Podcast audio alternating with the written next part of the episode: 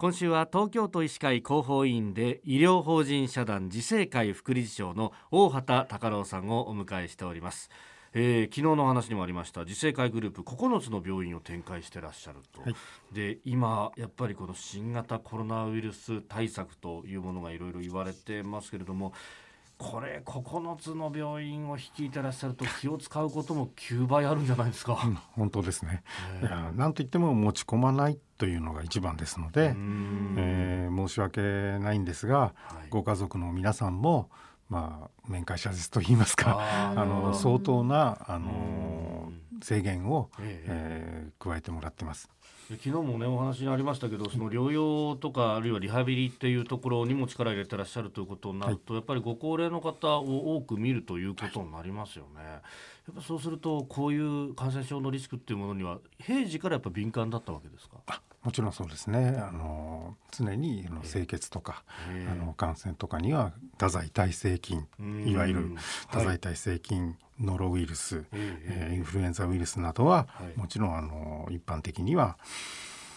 注意しなきゃいけないウイルスだったので、あのそういうのには常日頃から気をつけるようなことはしてたんですけど、とにかく。院内感染ということではあの大変恐ろしいと、もうニュースでもやってますので、はい、そういうことにならないようにあの、とても気を使ってる今日この頃ですね。いつ頃からこの影響っていうのを感じ始めました？はい、あそうですよね。ちょっと遅かったんですけど、まあ2月中旬ぐらいからはもううちとしては面会制限をさせてもらってまして、3月になる頃にはもう全グループ、としてもちろんあの職員さんにはその前からも一日家で検温してから来てねとかなるほど。いうようなことはあの指示してました。あのマスクとかそういうものねガウンとかどんなルールで着用されてますですよね。もうあの患者さん新型コロナの患者さん感染者はいないということになってますので、ガウンということまではしてませんが、もちろん1日1枚のマスク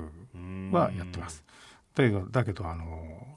余裕があるっていうわけではないみたいです。ですよね。調達っていうのが大変ですもんね。本当ですね。その中で働いてらっしゃる皆さんもですし、患者さんも皆さんこうマスク着用していかなきゃいけない。患者さんはさすがにあの苦しくなったりするんで嫌がる人も多いんで、あの普通にもちろんあのそれ以前にあの呼吸器とか、最初からついている方もいらっしゃいますので、あのそれどころではないですけどあの、口腔ケアとかも毎日何回もやってますので、決していっぱいあるっていうわけではないと聞いてます。あれ口腔ケアって本当あの看護師さんの経験された方に聞くとすごく気を使うと